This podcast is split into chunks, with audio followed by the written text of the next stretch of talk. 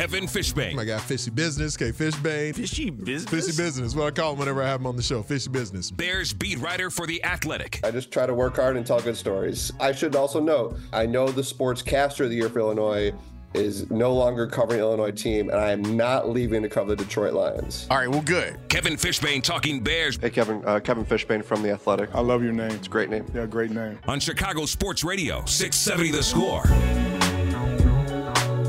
I believe Ray Diaz called our next guest the only fish you need if you're observing Lent.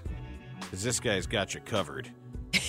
I, It was amazing. it's amazing the second time. Hey man, I, I grew up. I'm Mexican, so I grew up Catholic, so I can make those jokes. You know.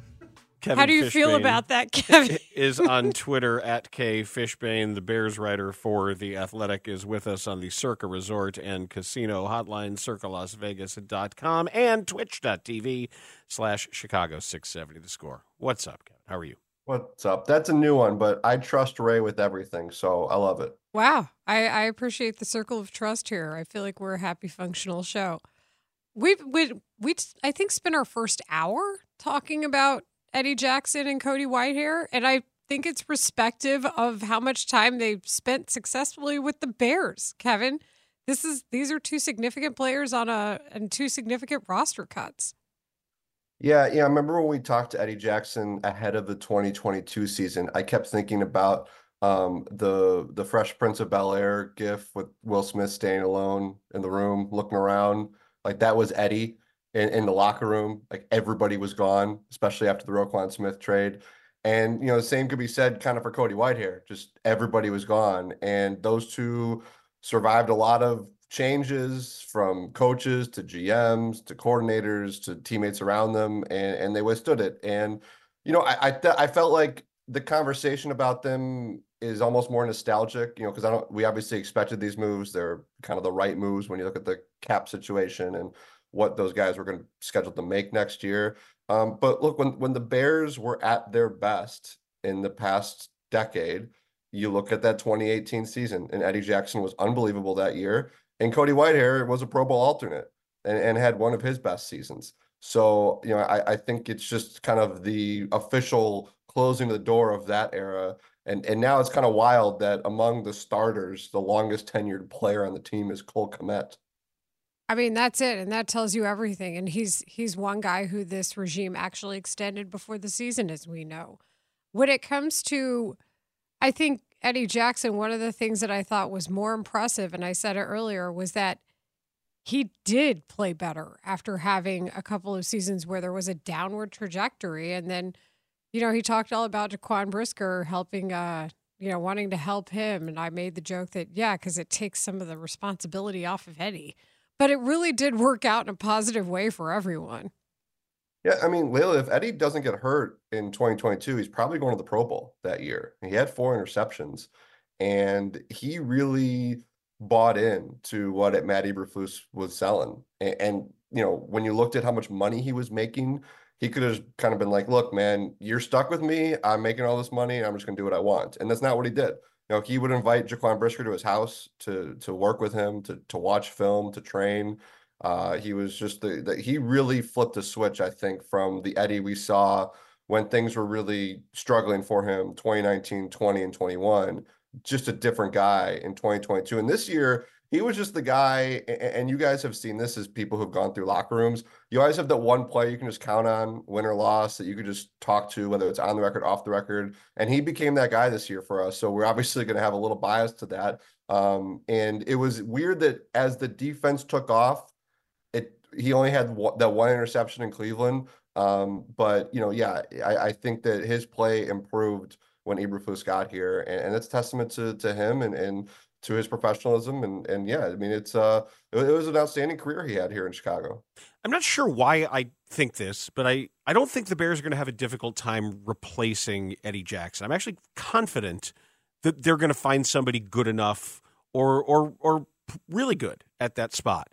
I can't say I feel the same about the center position simply because it is a function of having a defensive minded head coach and having this much turnover on the offensive side of the ball. I don't know what Shane Waldron values. I don't know what positions are important to him as he prioritizes the way he envisions the offense. And I'm just eh, I don't know how those conversations are are going to occur. Is that fair to have these concerns? Yeah, I think so, Daniel. The similarity of the two positions are they are both in that kind of middle range when it comes to if like in, in free agency, for example. I think Antoine Winfield's the guy at safety. But after that, like you're not talking about big money. When you look at the centers in free agency, you're not talking about having to spend a ton of money to get one of the best centers available. You go to the draft, you know, there's a one or two guys who might go at the end of the first round at center, but otherwise these are positions you're looking at in day two in the second or third round, and you can find a guy who can start for you.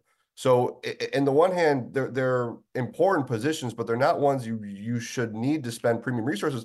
The other thing though is they're two of the Bears' biggest needs. Right. So, and they have the resources. So if they want to splurge and do something they can. Yeah, I'm interested to meet. We're supposed to meet Shane Waldron next week, and that may be something that comes up. You know, what what are some of the things he looks for? Because we kind of had a bit of a mold of the offensive lineman they liked the last two years. I would imagine it's pretty similar because I think the scheme is pretty similar. It's the same offensive line coach. Um, but that's something we'll learn because that, like, you can make the argument that if you, depending on what you feel about Braxton Jones, like you can go full optimism and say, hey, I, I really like what Braxton Jones is doing. We love Teven Jenkins when he's healthy. Nate Davis, full offseason, you know, healthy, uh, had a obviously a rocky year. We can maybe see what his potential is, and we know what Darnell Wright is. You could be one piece away. Again, that's the kind of the full optimistic view of that offensive line, which makes you feel good. Like that's the one spot. It's an important spot, but the Bears do have the resources to put a lot into that if they want to. Isn't the uh, Seahawks center a free agent?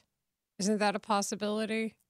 Yes, I believe so. And, and, and, that's the thing too, Leila, with the centers. Like I've, I've gone through the list, and like they're all fine players. Like you're not going to necessarily get a Pro Bowler there. You don't, but again, you don't need to. Just get somebody who understands this scheme, is going to work well at the quarterback, is going to make the right calls at the line, uh, and is going to just kind of fill in and not be a liability right? Like you just you don't need to get you don't need to get the best guy.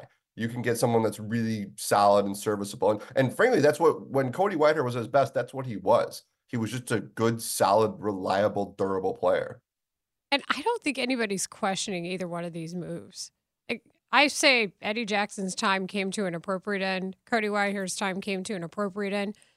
You don't always get to say that in the NFL, but to me, nobody's clamoring for those guys to necessarily stay. It's more of like an appreciation and a mutual parting. Yeah, for sure. You know, look, I mean, with the Cody Whitehair thing, we knew it when he got benched. Like that was it. He was done. Um, with Eddie, there might have been a pause just because, you know, Cody had already lost his starting spot. So you, you knew regardless of what they were going to do with him, they had to go find a starting center. With Eddie, you can kind of hem and haw a little bit and say, well, they do have the cap space. Do they try to renegotiate? Do they try to bring him back on a smaller salary? But you know, Eddie himself, I mean, he can just go get a one-year deal from a contending team that has the type of scheme that's going to play well for him and get more money than the Bears would be willing to pay him. So yeah, you know, you you could have sit there and, and thought, well, he means so much to that room as a leader. Um, could we, you know, he is a starter, but yeah, I don't think anybody's sitting there kind of upset that they made these moves.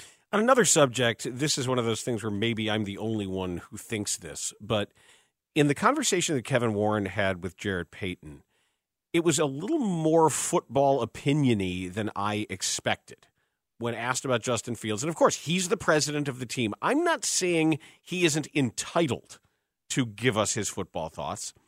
I was a little surprised that he chose to. Sort of like when when a when an appellate court decides to take up a case or not. They can very easily not take up the case and they can just kick it back and the decision stands. And in this case, Kevin Warren could have said, well, for right now, these football questions, these are Ryan Poles is in full command of everything we are doing from a roster perspective. And he knows that I am always here for him if he has a question, but these are, these are all his decisions. He didn't do that. And I'm not saying his actual opinion itself is, is meaningful. I did think his willingness to discuss football things was significant. Did you? Uh, yeah, Dan, I don't I don't think you're alone in that. I think it's been very hard to gauge where Kevin Warren is at in terms of football decisions, I think he's involved in everything. Um, but then again, you know, I think we, we, talked about this a month ago, right? We kind of were wondering if he was going to be the one, he was going to be this wild card that made this drastic change to the football side of things with the coach. And he chose to kind of, he didn't. And that, and, and things stayed the same at, at the head coaching level. So it, it's kind of this back and forth, and maybe he's still trying to get his feel for what that role is and how it, football involved he was. But no, I was a little surprised because again, we just I just don't know how much how much football he's going to talk. It, it's a it's an odd position because I think when he came in to replace Ted Phillips, there was a lot of nodding like, yes, this makes sense. This guy is very qualified um, for what they need and had more, you know, had plenty of experience in front offices. So you thought maybe he could be more football minded. The flip side of that is it's not like he, he didn't play football. He's never, you know, he hasn't been a scout. Um, so you, you know, I, I remember asking him at his introductory press conference, you, I wanted to know, like, what is your role in these football decisions? And, you know, he said he wanted to be a sounding board and he wanted to know, understand everything. And that's fine. I mean, that's his, that's his position. But yeah, Dan, I think it was like, he's just hard to read. I mean, he's a he's a politician, right? We just it's just really hard to to gather what the motive was with some of those things he said about Justin Fields. I also think that when it comes to Warren's being public right now, it's not just about his leadership. It's not just that he's there, this is what he's doing. It's that the timing of him being public and being in interviews also coincides with what we're seeing happen in the courts it's recently decided about the tax evaluation, or at least partially. The process is moving along for Arlington Heights. And I think the Bears think that there has to be some some credibility there when it comes to this is the person deciding our future with our venue. Yeah, that's a great point. I mean, and again, goes back to this idea that he's a politician. There's a lot of politicking that goes along with this stadium situation. I think also for all of us, we're just getting used to this because we didn't see this from the former president, right? Right. Like we heard from Ted at the end of the year, and that was pretty much it. And that was the way he liked it. That was the way the Bears liked it. Um, I kind of liked when Ted talked because sometimes he would go off the cuff and you get some really good quotes. He would definitely him. talk about football. Yes, and you know, it's um so this is different. This is somebody that welcomes the camera, um, you know, welcomes the opportunity to talk.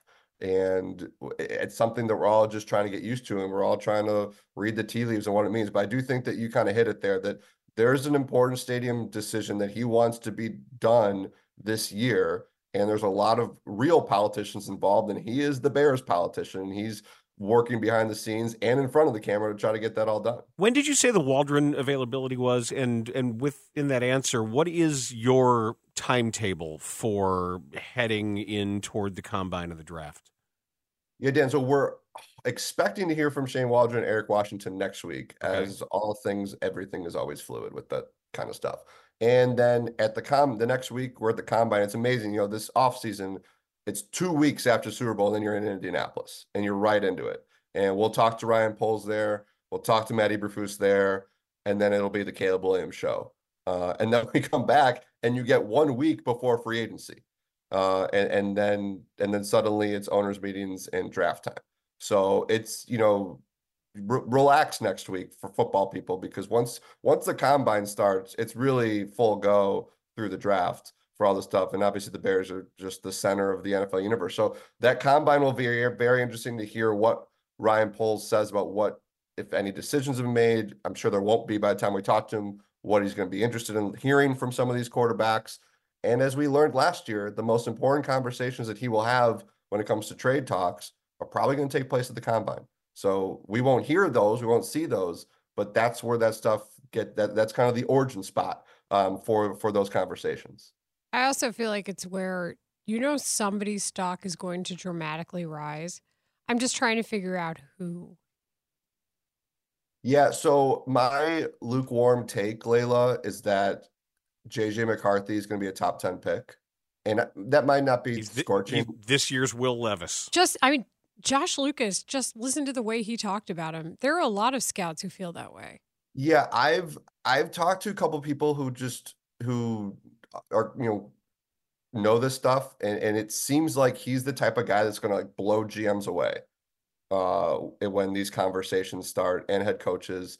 I don't. I just think the way that Michigan team was built, we never really saw like his full potential as a thrower. He's 21, um, and yeah, I just think that he's the type of guy that is that people are to get that coaches and GMs are to get really excited about through this process. And I still think he's probably the fourth quarterback, but I could see him being in the top 10. So I could see him in a combine setting where you really don't learn much about what the quarterback's throwing, but you'll start to hear some leaks where you'll find out, oh, he really won so and so team over. Um, and you know, look, and I think we've heard a lot of good things about all. I mean, this is an incredible quarterback class um, from both skill level and just you keep hearing things about these guys as people that they're just going to like Jayden Daniels, same thing. Like I think you, are going to hear a lot of good things about him coming off the combine. So yeah, but but the the guy that I'm very very curious about where he gets drafted is McCarthy. Kevin Fishbain, great stuff. Thank you. All right, take care. That's Thanks, Kevin Kevin. Fishbain.